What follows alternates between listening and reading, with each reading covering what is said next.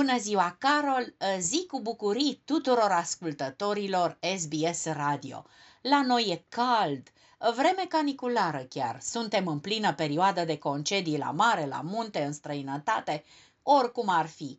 Pentru cine are animale de companie, s-a terminat cu stresul grijii pentru perioada lipsei lor de acasă, nu de alta, dar au apărut multe oferte de pet sitteri, în special liceeni, studenți aflați în vacanță, care își mai câștigă și ei un ban de cheltuială.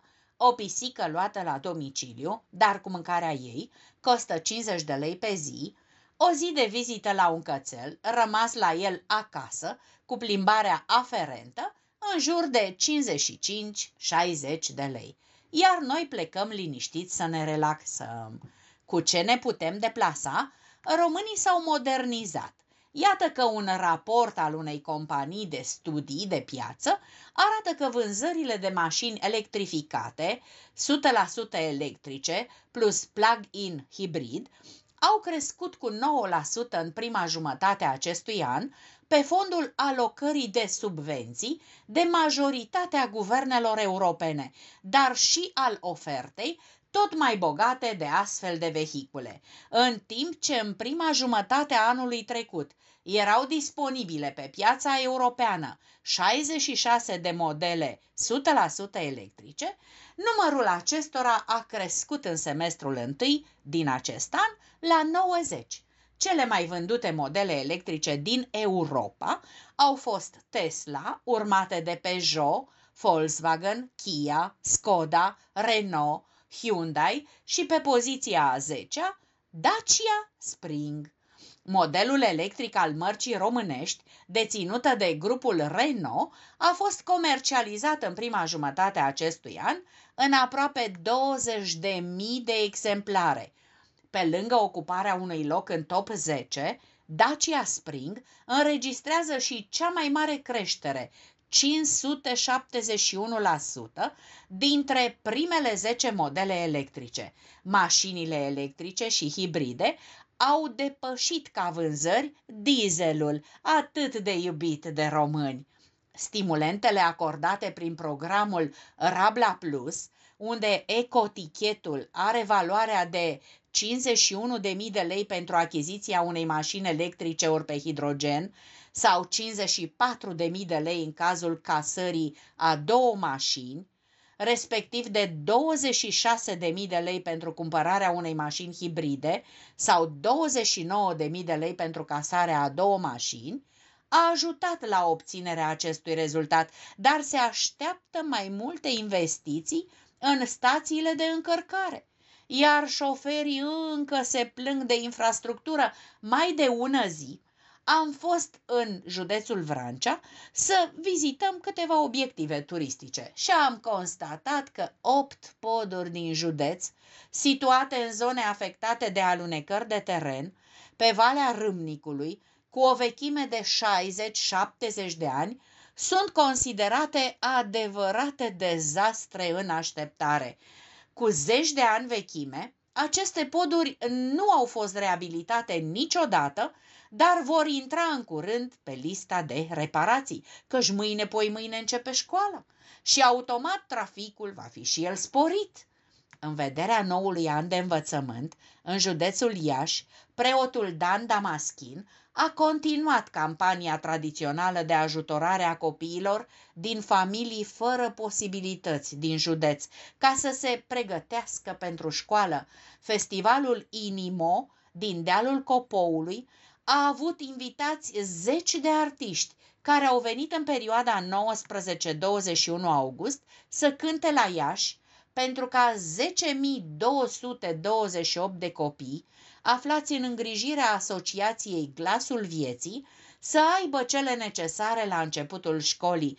Printre artiști s-au aflat fanfara de la Chetriș, Plăieșii, Provincialii, Damian Drăghici and Brothers, Direcția 5, Taxi, Andra, Mioara Velicu și rapsozii botoșanilor, Vanc, Smiley, Laura Lavric, Connector și Ștefan Bănică. Se vor cumpăra tuturor celor peste 10.000 de copii, ghiozdane, haine, Adidas, produse de igienă și de curățenie, care îi vor bucura mult pe elevi. Tot așa cum ne-am bucurat și noi bucureșteni în weekendul încheiat, când s-au desfășurat mai multe evenimente și manifestări, precum Supercupa României la karting electric și Sinfonia Apei, motiv pentru care au fost instaurate restricții provizorii de circulație în piața George Enescu, în zona Ateneului Român și în piața Unirii la Bulevardul cu Fântâni.